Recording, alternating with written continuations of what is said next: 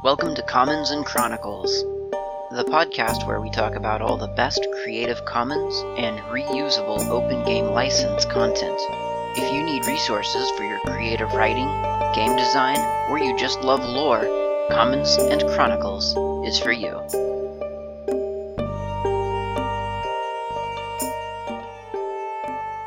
You're listening to Chronicles and Commons. Commons and Chronicles.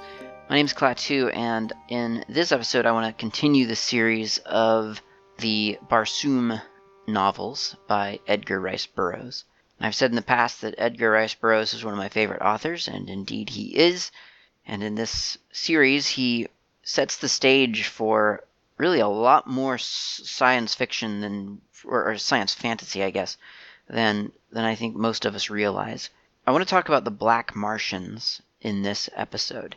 I've talked about the green and the red, so we may as well talk about the black Martians because that'll kind of get us into eventually the white and the yellow Martians. And it is, in fact, the mix of uh, the black and the yellow Martians that created and brought forth the um, the red Martians, or maybe black, red, uh, sorry, black, white, and yellow. The intermingling of th- those races or ethnicities, I guess, rendered the red Martians that we heard about in the previous episode. Black Martians are the original Martians, or at least the original humanoid Martians. They, I don't know, there is no hint given about the relationship between the green Martians and the black Martians. Don't know where the green or, or any of the other, you know, assuming that the black one, the black Martians are the originals. I, I don't know how the green sort of fits into that evolutionary chain. I don't know if they're some kind of superhumanoid or if they're considered an aberration. I'm, I'm not sure. It never it's never explained. The fact that they have four arms, you, you'd think would mean something, and that they're quite quite tall. But it's never it's never traced back to the Black Martians. The thing that is explicitly stated in the book is that the Black Martians are the original Martian humanoids and they take great pride in that. They call themselves the firstborn, or the firstborns, because they are the descendants of the first Martians born of the Tree of Life, which is the kind of part of the creation myth of of Barsoom. Now, whether or not there's any truth to this is um, filtered through a lot of kind of religious uh, confusion which is actually one of the central themes in the book, in the second book of the Barsoom series, called The Gods of Mars. Long story short, the Tree of Life was supposedly tree in the Valley Dor that existed some 20 million years before we get to Barsoom in the books. And the Black Martians are born from that tree, literally born from the plant. They were in conflict with the Yellow Martians uh, off and on, uh, and have a reputation in general of being pirates. The Black Pirates of Barsoom is sometimes what they're called. They have a pretty respectable airship fleet and are not afraid to use it, but in truth, lately, these days, they don't really have to do a whole lot with their airships um, because a lot of people just come to them. Why would people go and deliver themselves to the Black Martians? So here's the thing the Black Martians exist in the Valley Dor, that's D O R, and in the in this valley along the river Iss is the Temple of Issus. Now, this whole region, the the, the river Iss and the Valley Dor and the Temple of Issus, this is considered to be the cradle of life. This is the the place where everything originated and it is full of mystery including the idea that this is where you go to to die. This is where Martians go, and when they go there, they do not return.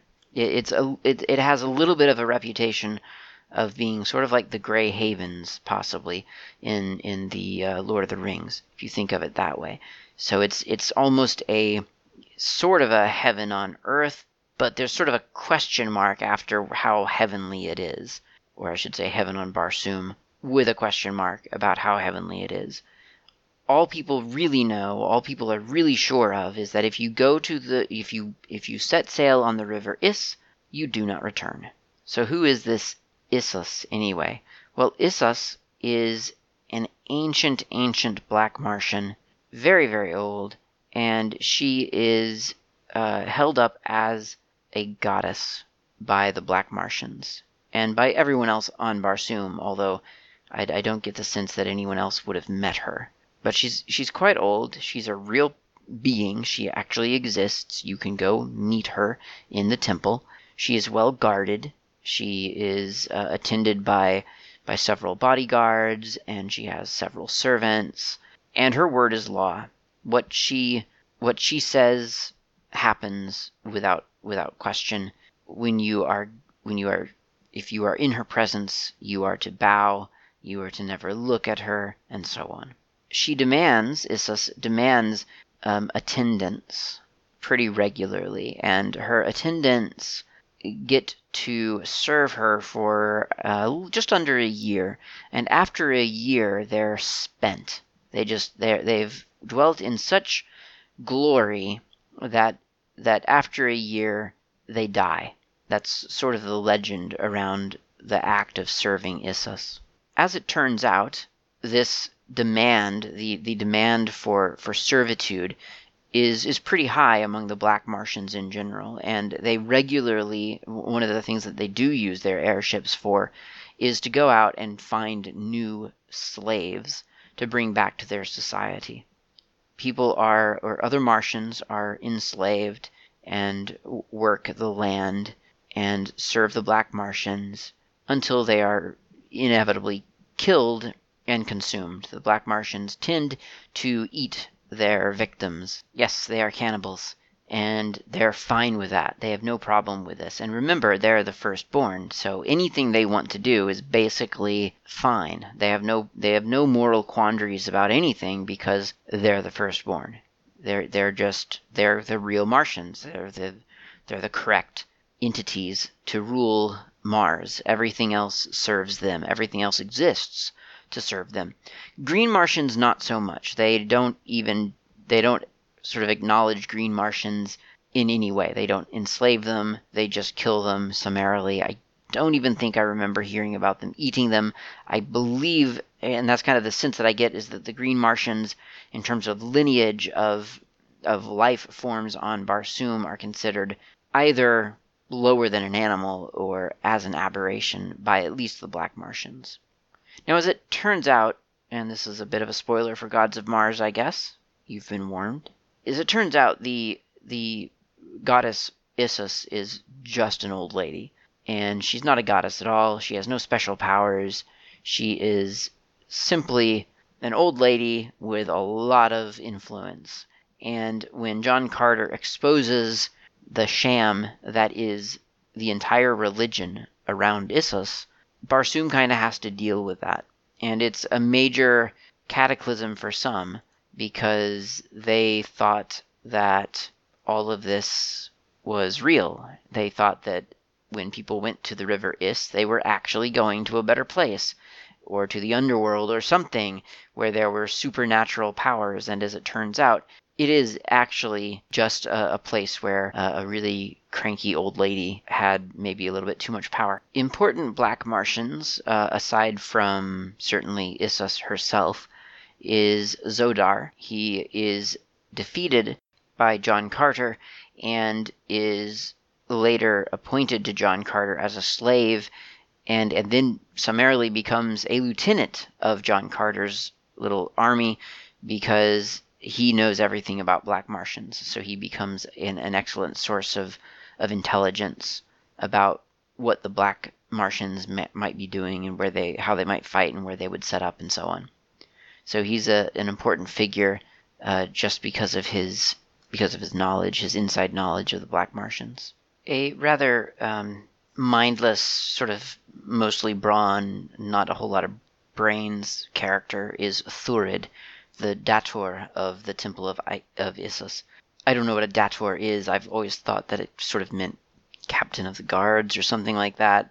It's some kind of rank, and Thurid is is of that rank, and he's he's brought in in uh, the gods of Mars as kind of a the the heavyweight to beat down John Carter, but of course John Carter beats him up instead, so it doesn't work. And that earns John Carter a lifelong, well, a, a, a an enemy at least through the next book. I was going to say lifelong, but that, that doesn't really mean a whole lot in in in the series of Barsoom novels. So um, it, it, it goes through the the the next book. Thurid shows back up as sort of a an enemy of of John Carter specifically, and he teams up with a prominent white Martian who we'll hear about probably in the next episode, and and works to to undermine John Carter's uh, goals. So Thurid is is a um, a shunned, disgraced brute from the Temple of Issus.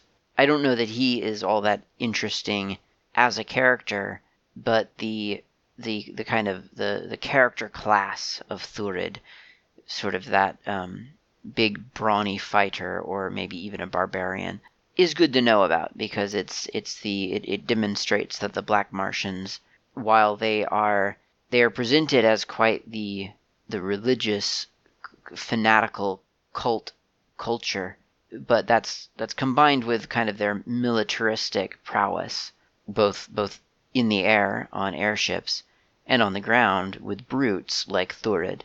And I guess that's kind of the easiest way to sum up the Black Martians as a whole.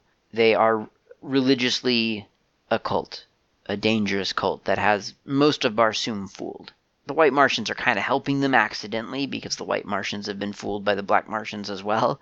So it's not just the Black Martians, but it's largely the Black Martians because they've got the Temple of Issus, they've got the reputation, they, they've got the the territory of the Valley Dor, which, as I say, is the location of of sort of the origin story of all Barsoom. So it's a very spiritual place, according to to these to, to the Black Martians and to the mythos of Barsoom itself.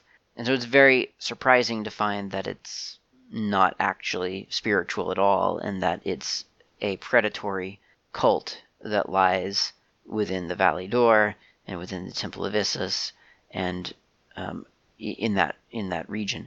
So that um, that's that's the Black Martians' main that's their main preoccupation is sort of maintaining their religion and the the stranglehold that their religion has on Barsoom.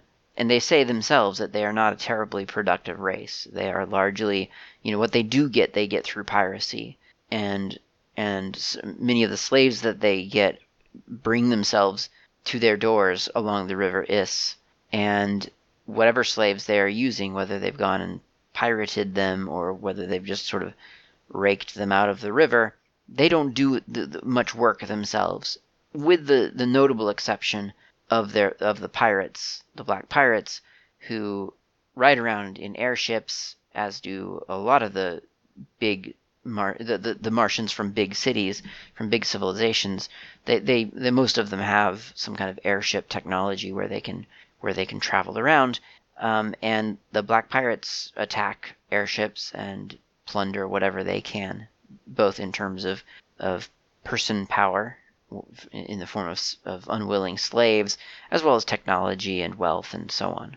That's the Black Martians for you. Not a great bunch. Not someone that you would want to hang out with, probably under any circumstance. Now, after the gods of Mars, you kind of get the sense that there could be a redemption arc in store for the Black Martians because their false goddess has fallen and their airship navy has mostly been defeated. They got to do something from that point, um, but what they do, uh, I'm pretty sure, isn't um, isn't really presented to us. At least, certainly not within the public domain books, as far as I know. And so that might be great material for you uh, to develop on your own. What happened to the Black Martian society after after it had its two main lifelines cut by, of course, John Carter. Those are the Black Martians of Barsoom. I hope this has been interesting and uh, somewhat enlightening. Thanks for listening. I'll talk to you next time.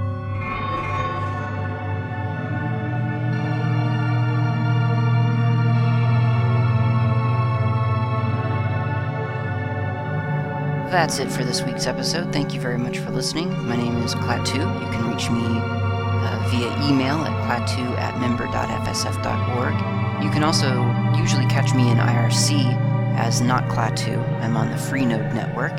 Thank you very much for listening, and I'll talk to you next time.